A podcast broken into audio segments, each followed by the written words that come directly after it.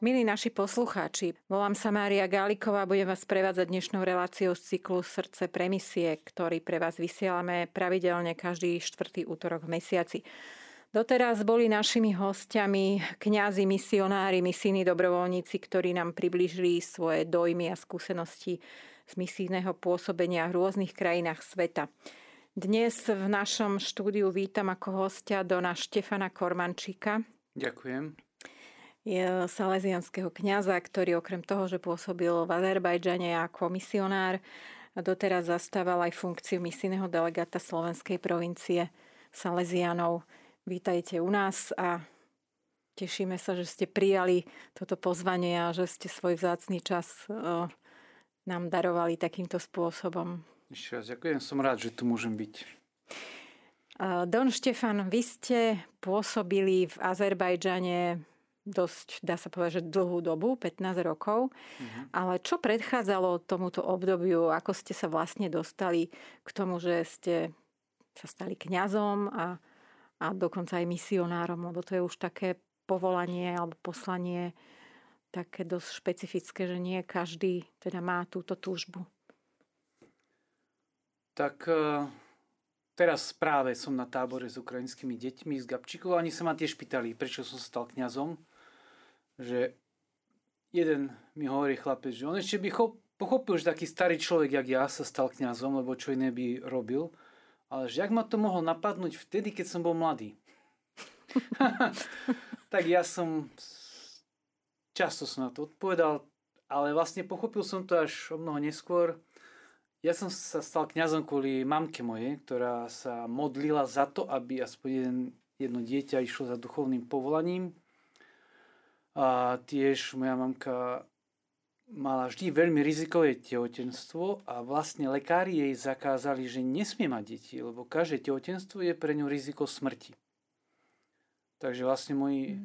rodičia do túžby mať ďalšie dieťa šli s vedomím toho rizika, že to môže byť posledný okamih mojej mamky. Napriek tomu sme sa na, narodili štyria chlapci, takže do toho išli tým rizikom a jeden dôvod bol aj ten, že veľmi chceli nejaké duchovné povolanie, lebo aj mamka chcela ísť za reálnu sestru, ale v tom čase sa kláštory pozatvárali a nebola v jej prostredí nejaká viditeľná šanca, že by sa to niekedy zmenilo.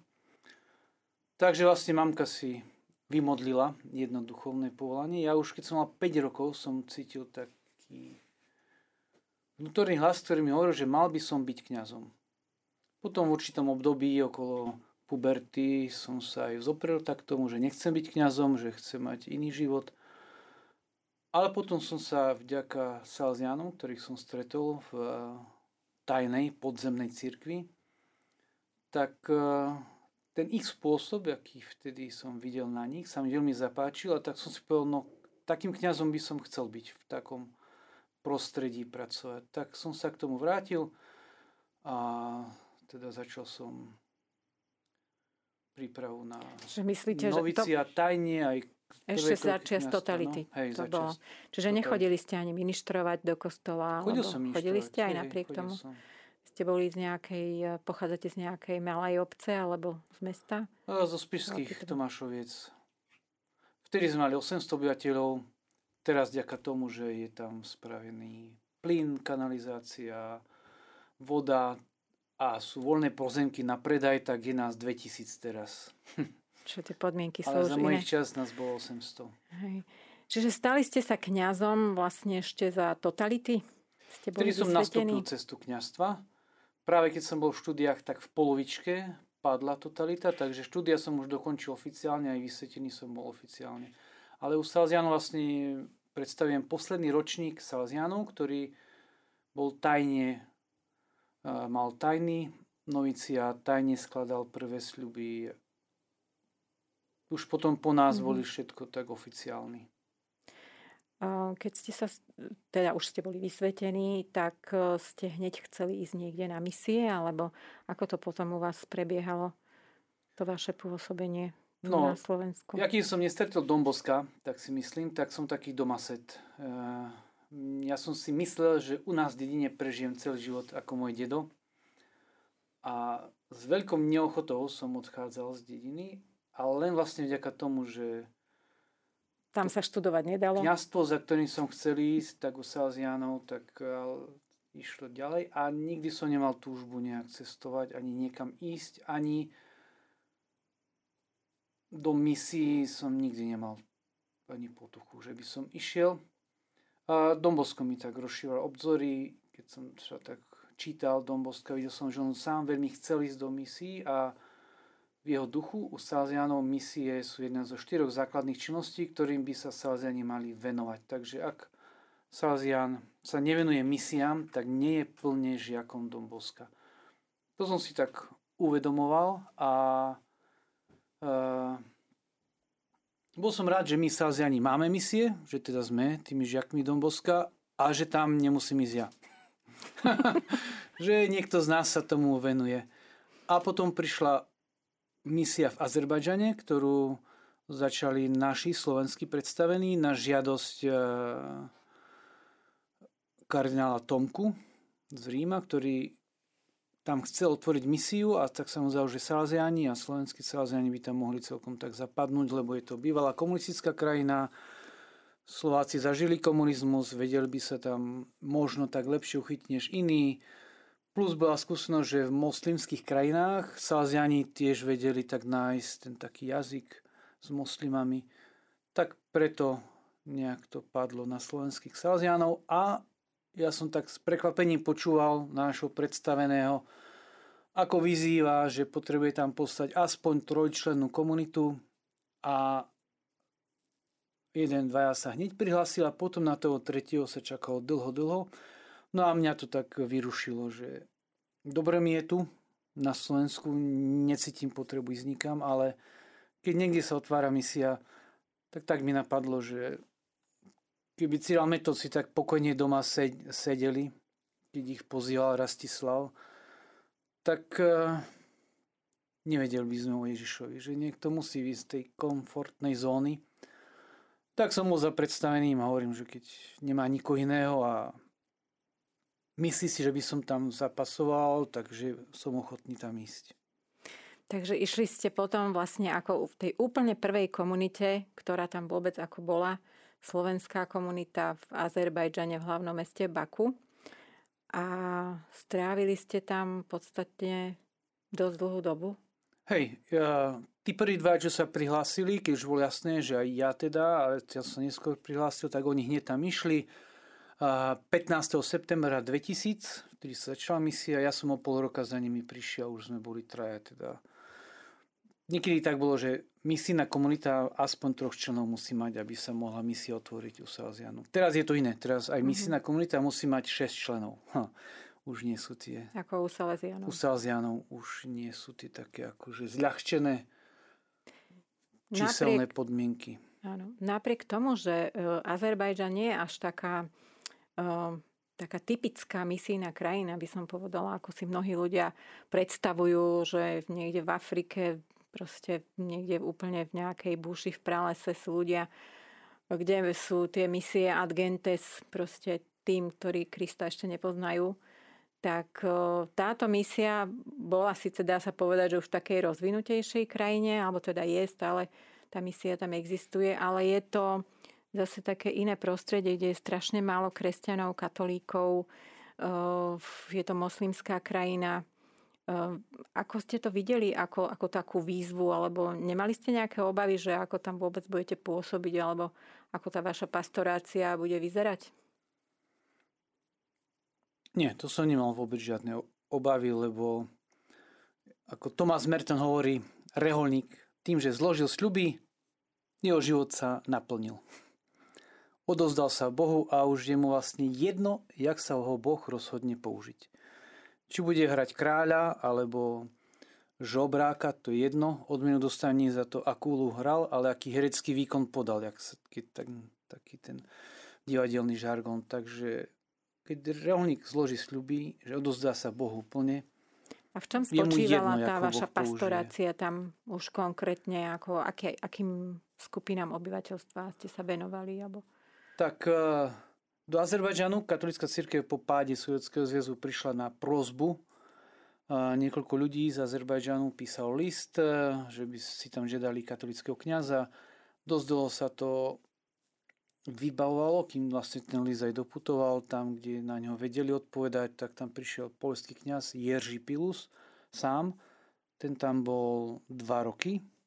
On potom, on začal svoju misiu tak, že zobral, žiaľ, tí, ktorí ho pozvali, že chcú katolického kňaza, už boli mŕtvi, keď on tam prišiel ale prišiel tam, našiel si telefónny zoz, zoznam a kde videl poľské meno, tak tam telefonoval. Sa predstavil, ja som tu, katolický kňaz, vidím, že vy ste, že máte poľské korenenie, ak by ste mali záujem, robíme tu kaponku a tak takýmto spôsobom ľudia zaujímavé, nikto nereagoval nejak e, nervózne, že čo mi voláte. Každý sa potešil, prislúbil, že snať možno niekedy asi príde. A neviem, koľko ľudí obtelefonovalo, vyše 200. Ale nejakých 10 ľudí začalo chodiť na tie modlitby a tak vznikla prvá taká kresťanská komunita. Všetko to boli ľudia s poľskými koreňmi. Sami už po poľsky nevedeli, ani neboli nejak vzdelávaní v svojom náboženstve, a potom sa k ním pridala komunita zahraničných ľudí, ktorí pracovali v Baku. No a postupne, postupne aj nejaký miestny, ale to už bola naša história. Ten polský kňaz Ježi Pilus mm. teda po dvoch rokoch usúdil, že je tu šanca za, za založiť nejakú katolickú komunitu, ale on povedal, že mu je to ťažko, že to by mala nejaká regulácia, ktorá môže poslať viac ľudí lebo jeho diecezný biskup nemohol už nikoho poslať iného. Hrozilo by mu, že tam bude sám. A bol mu veľmi ťažko samému v tom prostredí. Takže sme ho vymenili vtedy vlastne. No a my sme sa teda venovali týmto trom skupinám. Najpočetnejšia zahraniční ľudia, ktorí pracujú v Baku.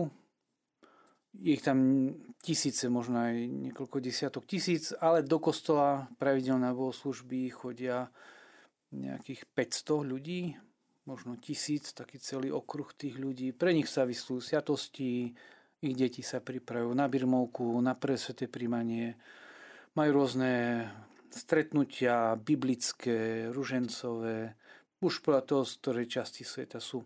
Sú tam z celého sveta. Američania, a teda zo Severa Ameriky, potom Južná Amerika, hojne zastúpená, Venezuela, hlavne, lebo tam je ropa, v Azerbajdžane je ropa, oni sú nejako tak prepojení medzi sebou.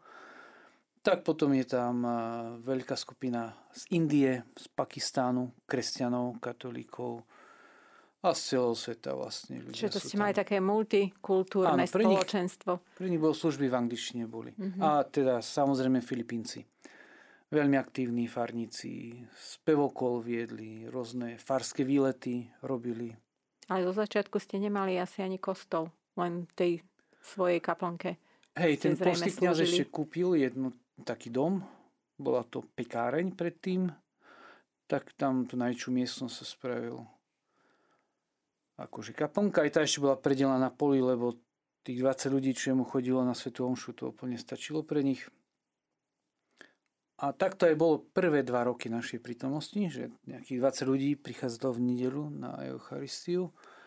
Ale potom v roku 2002 tam prišiel Jan Paul II, svätý Jan Paul II na návštevu a vtedy sa tak aj to bol celodenný prenos v televízii, tak uh, hoci vtedy v Azerbajdžane žilo nejakých 100 katolíkov, No tak to musela byť veľká udalosť. Tak na stretnutie s ním prišlo 10 tisíc ľudí. A sme sa pýtali tých Azerbajžancov, že vám tam na čo ísť, však vy nie ste Veriaci. ani neveríte, nie ste kresťania. A oni tak zaujímaво odpovedali, že Jan Paul II je svetý človek. A svetého človeka stretnúť znamená požehnanie pre celý tvoj ďalší život. Takže preto tam prišli. Takže to bola taká zaujímavá skúsenosť a no. dosť taká nezvyčajná zase, aby kvôli takej malej hrstke, dá sa no. povedať, kresťanov prišiel svätý Otec osobne na návštevu. Tak prišiel, lebo mal naplánovanú cestu do Arménska a stále sú napätia aj teraz medzi mm. Arménskom a Azerbajdžanom. A aby nebol tak jednostranný, že jednu z krajín, ktorá je v konflikte, navštívi druhú nie, tak kvôli tomu prišiel aj do Azerbajdžanu. To bol hlavný dôvod, prečo k nám prišiel. Zároveň vtedy prezident Azerbajdžanu podaroval nám pozemok na stavbu kostola, lebo pápež ho požiadal. Keby ho Svetý Otec nebol o to požiadal, tak on by nám nepodaroval. A keby nám on nepodaroval, tak my by sme nikdy nemohli tam postaviť kostol. Lebo žiaden úradník by sa neodvážil schváliť nám kostol, že môžeme stavať. Keď nás tam také mizivé percento. Ale tým, že to prezident podporil, tak kostol sa mohol postavať, postaviť. A ľudia aj boli celkom radi. A dokonca mnohí moslimovia prispeli aj finančne na stavbu nášho kostola lebo a, oni majú také presvedčenie, aspoň tam v Azerbajdžane, že Azerbajdžan samozrejme, že je mos, moslim. Rus je pravoslavný. Poliak je katolík. Takže keď tam žijú tí Poliaci, tak by mali mať svoj kostol, kam chodí. Že by sa patrilo, aby si postavili nejaký kostol. Už, aby tam chodili nejak, ktoré iné tie národnosti potom sa ozaj modliť, to už je iná otázka. Ale aby tam ten kostol stál a jeho podporia, aby tam bol bezpečie, tiež to podporia, ale už e, nejaký ten prozelitizmus, to je dosť také škaredé slovo v tých krajoch a to by nemalo byť. Trošku výnimka je, keď má človek rôznych predkov napríklad, čo sa tam bežne stáva. A jedno dievča mi hovorí, moja jedna stará mama je Tatárka,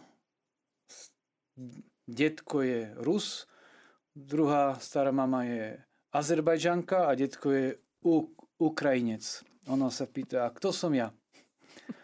No, takže u nich v tých kultúrach, aspoň tam v Azerbajdžane, tak, že človek, hoci, ktorú, hoci ktoré náboženstvo z tých svojich predkov, môže sa slobodne v podstate rozhodnúť.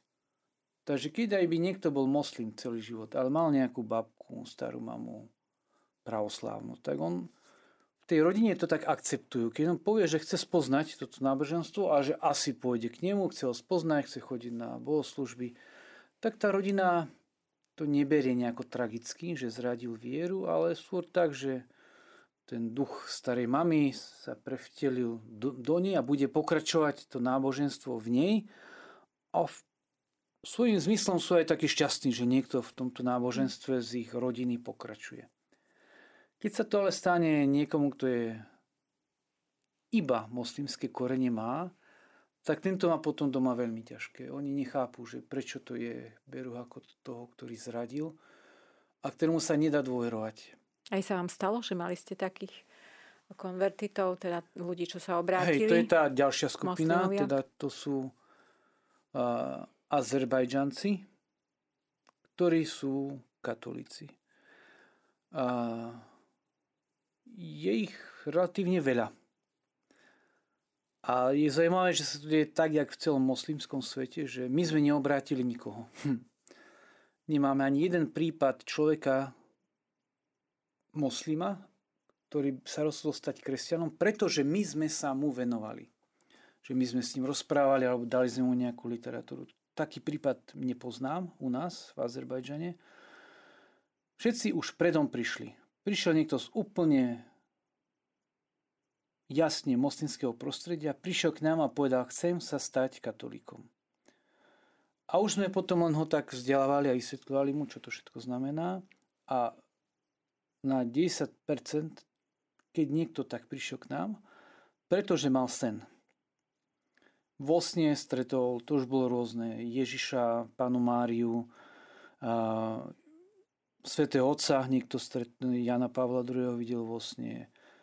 Alebo aj také bdele sny, že človek nespí, ale zrazu niečo tak navštívi nejaká silná myšlienka a zrazu niečo tak pochopí v svojom živote, tak toto boli príčiny, prečo moslimovia prišli k nám a chceli sa stať kresťanmi. Čiže je to také zaujímavé počúvať, lebo to vlastne možno to ovocie toho, že ste tam boli s tými ľuďmi a ste tak nepriamo na nich pôsobili. Hej, to je no. celosvetový fen, fenomén. Vo všetkých moslimských krajinách sa toto deje. Že mnohí moslimovia už sú kresťania. Nepovedali to nikomu, ale oni vo svojom srdci si povedali, ja už nie som mhm. moslim, ja som kresťan. Sú krajiny, kde to nemôžu nikomu zverejniť, lebo by dostali trest smrti. A mnohí to, teda všetci, čo tak spravili, na základe týchto takých vnútorných stavov, ktoré mali. Tá misia, dá sa povedať, v Azerbajdžane bola veľmi úspešná, pretože momentálne už pár rokov tam je aj slovenský biskup Salesian. Hej, je to taká až výnimka medzi moslimskými krajinami, hlavne tým, že krajina je v podstate slobodná, nie sú tam nejaké prekážky prijať krst. Prekážky sú také sociálne, že keď niekto v rodine, ktorá je čisto moslimská, zrazu sa stane kresťanom, tak tí ľudia sa pýtajú, nepáčili sme sa mu? A myslia si, určite ho niekto zaplatil a stal sa kresťanom kvôli peniazom. A teda je to nejaký ziskuchtivý a nedobrý človek a už sa s ním radšej nebudeme stretávať. Takže tým pádom sa človek tak izoluje, ale to nie je nejaký príkaz zmešitý, že izolujte tohto človeka. Ani to nie je príkaz zo štátu. To je bežná taká ľudská reakcia. U nás v dedine som to tiež videl, keď sa jedna rodina stala jehovistickou, jehovistickou takže ostatní sme mali také obavy, že čo sa im, čo sa im na nás nepáčilo, prečo odmietli to, čo my všetci máme tu v dedine a či sa môžeme s nimi hrať. Potom tak vyzeral, že autobus do školy, keď išiel, tak my všetci sme v jednej kope stali a tie dva deti tak bokom. A tiež to nebol nikto, nám nekázal, že ich máme izolovať. To tak vzniklo. Z tej, že tá náboženstvo bolo také jednoliaté a zrazu Niečo nebolo. nové medzi to. Takže aj to je taká tá ťažkosť tých moslimov, ktorí sa stanú kresťanmi v Azerbajdžane nie je to nič plánované, nič riadené nikým. No. Je to podľa mňa normálny sociálny jav, ktorý sa deje všade. Don Štefan, hovorili sme o tom, že ste boli v Azerbajdžane 15 rokov, potom ste sa vrátili na Slovensko po takejto relatívne dlhej dobe a stali ste sa misijným delegátom slovenskej provincie Salesianov kde môžem teraz prezradiť našim poslucháčom, že až do teraz, vlastne do 1. júla ste pôsobili 7 rokov.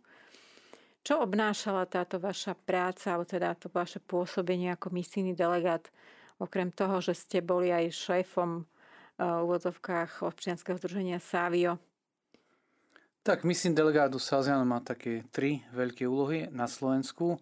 Prvá je misijná animácia, teda podneca toho misijného ducha jednak u spolubratov Salzianov, ale aj na verejnosti, takže hlavne ten október, misijné besedy, stretnutia, sveté omše.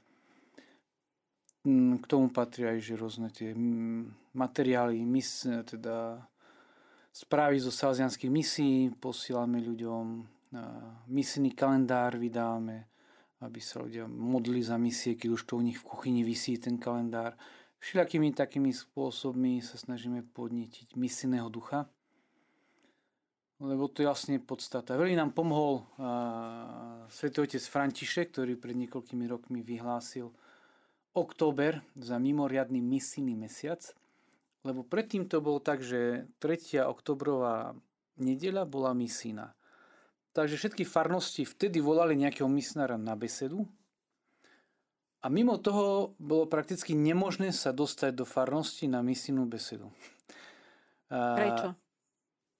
Všetci to chceli len v oktobri? Aby to bolo v oktobri, ale tú tretiu jednu... nedeľu. Lebo vtedy bola misína, tak si tak spomenuli, teraz by mal byť tu nejaký misnár porozprávať. A medzi tým nemali takú veľkú chotu prijať misnára, lebo si povedali, určite bude pýtať peniaze, a na misie všetci dajú a nám už nedajú a my potrebujeme opravovať plechy na kostole a on tu vyzbiera všetko do Afriky, nám nič neostane. Také rôzne. A keď teda Svetý Otec povedal, že celý mesiac oktober, tak zrazu už nie je to jeden víkend, keď sa dá niekde prísť misi, témou misií, ale je to celý víkend, teda celý mesiac, sú to teraz už 4 krát viac, plus sa to dá natiahnuť už na november, takže tých možností je teraz viac. Okrem tej misijnej animácie, tam potom je to, čo som spomenul, zháňanie prostriedkov pre misie. Rôzne zbierky a potom Kvôli tomu vlastne sme založili aj Savio. Myslíte salesianské misie? Čo majú salesiani vo svete? Hej, ale podporujeme aj iné, nielen salesianské, už ak sa k tomu dostaneme. Ale hlavne salesianské, lebo tam ten ďalší krok je, že človek nielen dá peniaze, ale aj skontroluje a vyučtujú sa tie peniaze. Tak keď spolupracujeme so salesianskými partnermi niekde, tak nám je ľahšie na nich pritlačiť. Keby aj niečo nevyučtovali, tak poznáme ich predstavených a vieme ich prinútiť vyučtovať. Alebo aj peniaze vrátiť, keby sa čo nebolo dobre. Ale keď človek spolupracuje s niekým, koho nepozná, tak to môže skončiť aj katastrofálne, čo sa v tých rozvojových projektoch stáva často. Dambi Samuel napísala knihu Smrtiaca pomoc, kde ukazuje, že aj tie mimovládne pomoci, čo robia vlády, teda vládne pomoci, väčšinou, ona píše, že väčšinou skončia zle. Vy ste tiež, prezradím teda našim poslucháčom na vás, že tiež ste napísali zaujímavú publikáciu o vocie misii, e, ktorá vyšla v rámci edície Viera do Vrecka, čo vydávajú Salesiani ako praktickú príručku pre každého kresťana. Je to veľmi pekná publikácie, ja som si ju prečítala a veľmi taká poučná, takže nemusíte byť taký skromný a, a musím, musím vás pochváliť, že fakt je to veľmi dobrá a, a taká, taká um, zaujímavá publikácia, čo sa týka práve poskytovania tej rozvojovej pomoci. Mm-hmm. Prečo a akým spôsobom.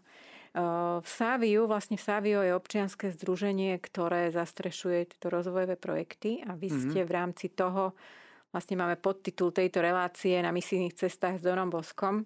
Takže dá sa povedať, že v rámci tejto vašej činnosti ste navštevovali projekty a ste navštívili viaceré krajiny, ktoré keby ste nám niečo o tom povedali, že kde Áno, konkrétne? Lebo, lebo a najlepšia pomoc je tá, keď si človek mm, pomôže sám. Takže my aj keď chceme podporiť nejaký projekt, tak je dôležité, aby to bol ich projekt, tých miestnych, aby oni da čo chceli, aby oni boli ochotní bojovať za to, aby to bolo to, čo vymysleli oni. Takže musí mať partnerov, ktorí do každej tej veci, na ktorú od nás pýtajú pomoc, sú ochotní investovať aj svoje prostriedky. A s tými partnermi treba mať úzke vzťahy, takže preto je nevyhnutné ich navštevovať, stráviť s nimi čas, že keď som niekde išiel na takúto pracovnú návštevu, tak som sa snažil ostať tam maximálne dlho, ako mi tie víza umožňovali. Aj mesiac. Obyčajne na mesiac. Niekde aj na 3 mesiace dali tie víza, tak potom už aj viac než mesiac, aby to nebola taká, jak mi jeden chlapec hovorí, no ja som bol niekde nejaké v Bangkongu. Ja, jak tam bolo? No ja ani ne, neviem. Z letiska sme išli na hotel, tam som strávil celý čas a potom z hotela na letisko. Takže on tých miestnych ľudí, kultúru nespoznal, jak oni premyšľajú, aké majú obavy, trápenia, čo ich ťaží, čo ich teší. Tak e, toto je dôležité. Takže bol som v Južnom e, Sudáne viackrát, v Tanzánii, v Keni, lebo tam sa píšu projekty cez Slovak Aid – Tiež som naštívil aj Rusko, lebo tam máme misijnú prítomnosť eh, v Jakutskej republike. Aj sme robili niekoľko zbierok pre nich.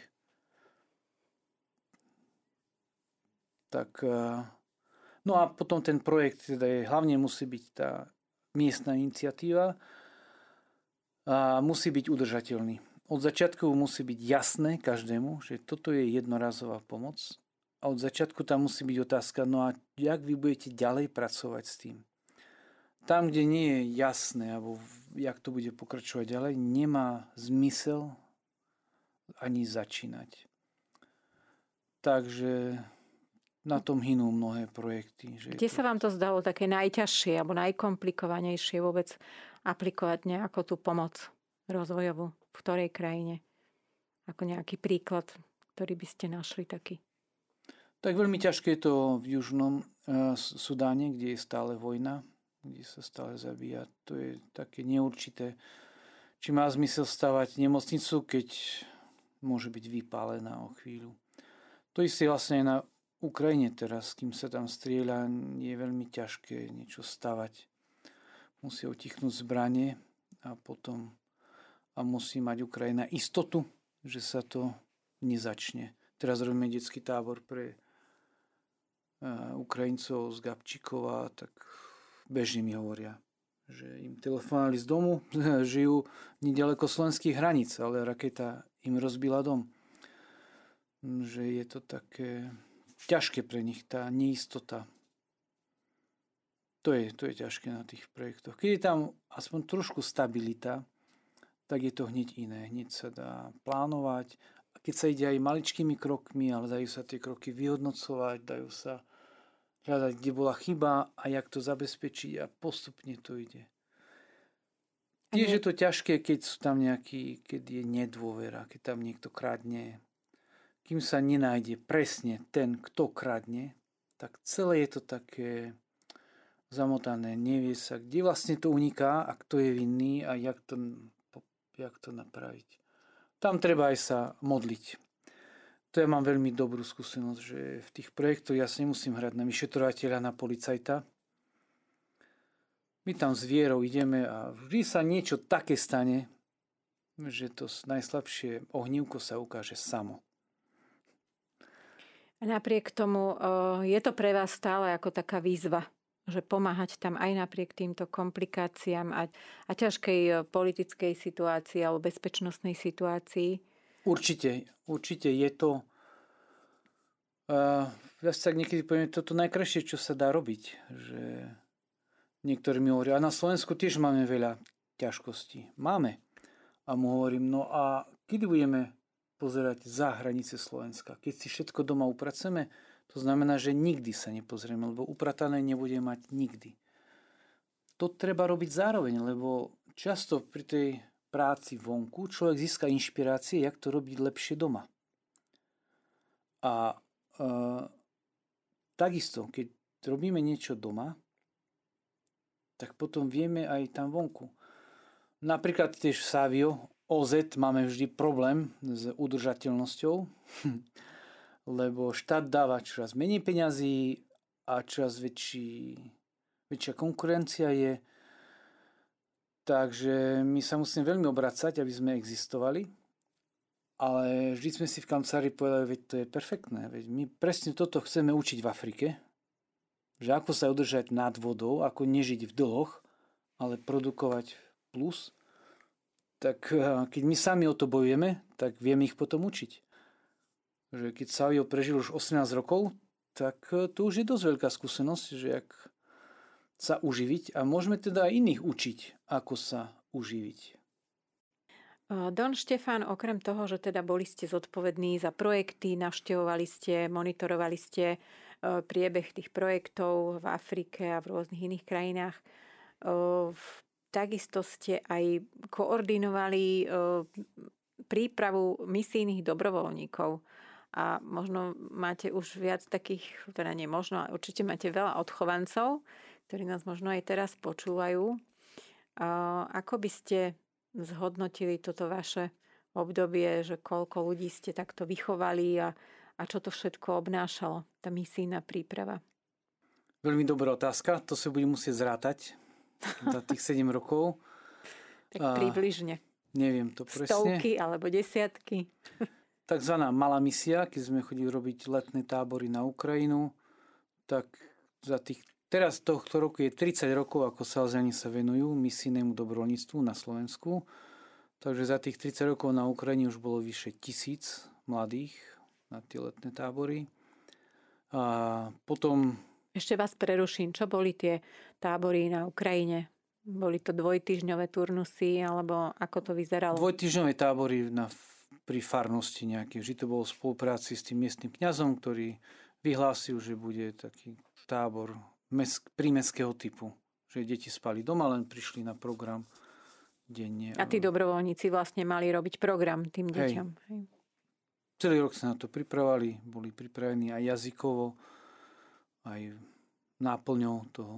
Ono sa zdá, že vlastne na dva týždňa. A prečo sa pripravujem až celý rok na takúto jazyk, na iná kultúra, tábor? program vymyslieť. Nie všetci s tým mali skúsenosti.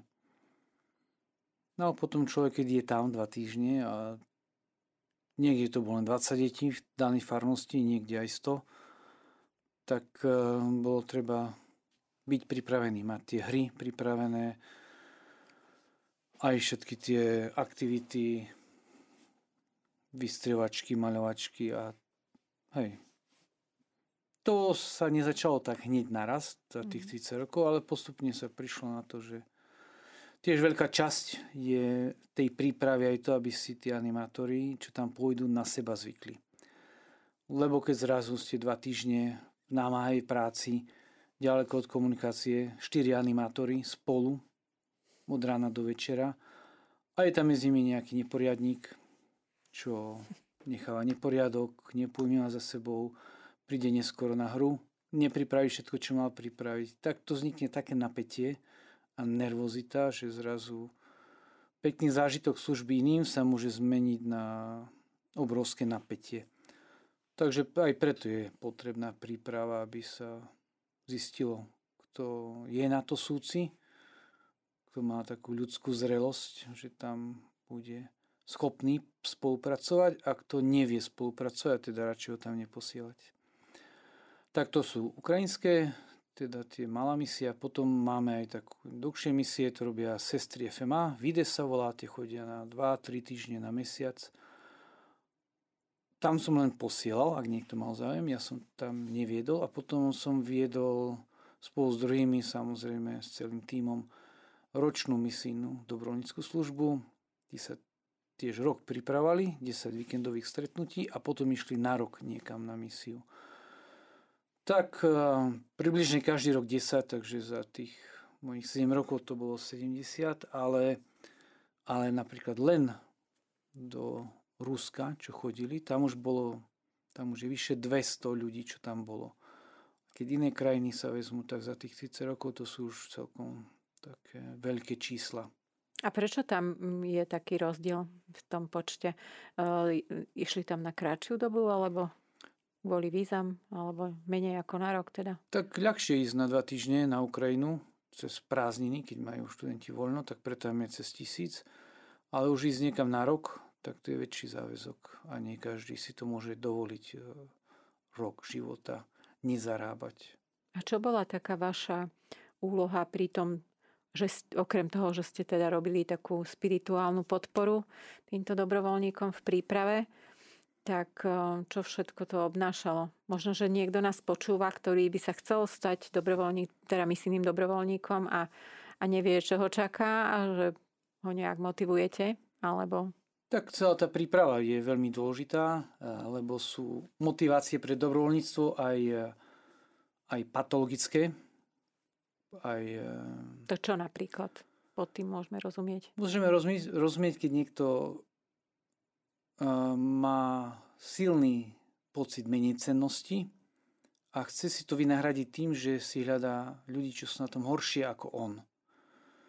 Alebo iný, ktorý chce vládnuť, rozkazovať iným, tak si, na, si nájde organizáciu, kde ako dobrovoľník príde on z múdreho sveta k tým, čo sú zaostali a on im tam bude určovať, jak majú robiť veci.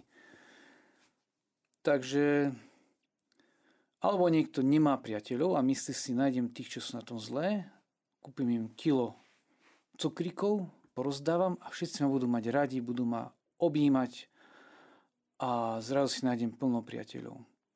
To sú tie patologické. Ale takí nepôjdu potom pracovať ako misijný dobrovoľník na žiadnu misiu. Či... Pravda je taká, že tie patologické máme každý.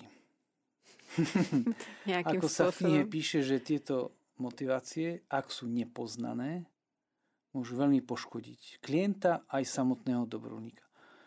Keď si človek ich uzná, že ich má a začne s tým pracovať, tak je to v poriadku. Je to, ako ja to hovorím, ako nož v púzdre. Kým je ten nôž, hoci, hoci ako ostrý v púzdre, tak nepoškodí nikoho. Ale keď nie je v púzdre, keď človek ani nevie, že v batožine má tam niekde ten ostrý nožík, tak potom sa čuduje, ak má poškodené veci tým nožikom, ktorý tam bol. Keby vedel, že je tam, dá ho do púzdra a nikoho nepoškodí. Takže aj tie naše negatívne motivácie, ktoré máme, ak o nich vieme a kontrolujeme si ich, prípadne požiadame pomoc u niekoho, aby keď vidí, že už to preháňa, aby ma upozornil, to je v tej príprave, tam vznikne také lepšie vzťahy medzi nimi, dôvera, vedia, že sa majú pozorní, že ten druhý, čo ide s nimi na misiu, je dôležitý pre nich a tak ďalej.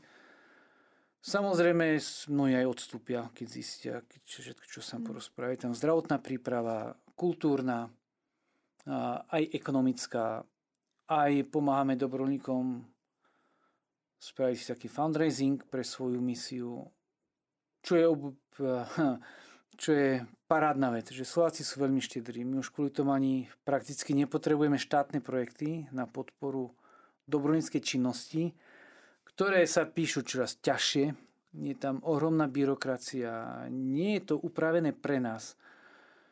A že nám je ľahšie po, vysvetliť dobrovoľníkovi, ako si posáňať peniaze pre seba a on si ich posháňa. Ako písať nejaký projekt, e, to je to je administratívna záťaž, ktorú už nedokážeme niesť. Takže sme prešli na ten iný spôsob financovania dobrovoľníkov a to tiež tej príprave sa treba... A kto všetko je v tom týme prípravnom, čo školí týchto dobrovoľníkov, okrem vás ako kniaza? Tak sme tam dvaja kňazi, dvaja salziani, potom ešte vždy nejaký dobrovoľník, ktorý sa tomu ale venuje tak dlhodobejšie aj si spraviť nejaké kurzy o koordinácii dobrovoľníkov, že je tak zaškolený a potom si pozývame rôznych ľudí na odborníkov na zdravotnú prípravu, na psychologickú prípravu. Takže spolupracujeme s mnohými, ktorí tak prídu nám odprednášať nejaké témy alebo sa je potom k dispozícii dobrovoľníkom na konzultáciu. Eh, ja schválne hovorím o, tomto, o tejto problematike misijného dobrovoľníctva, pretože rada by som prezradila našim poslucháčom, že ste tento rok dostali eh, že ste to ako Savio a vy ako predseda v organizácie ste nositeľom národného ocenenia Srdce na dlani za rok 2022.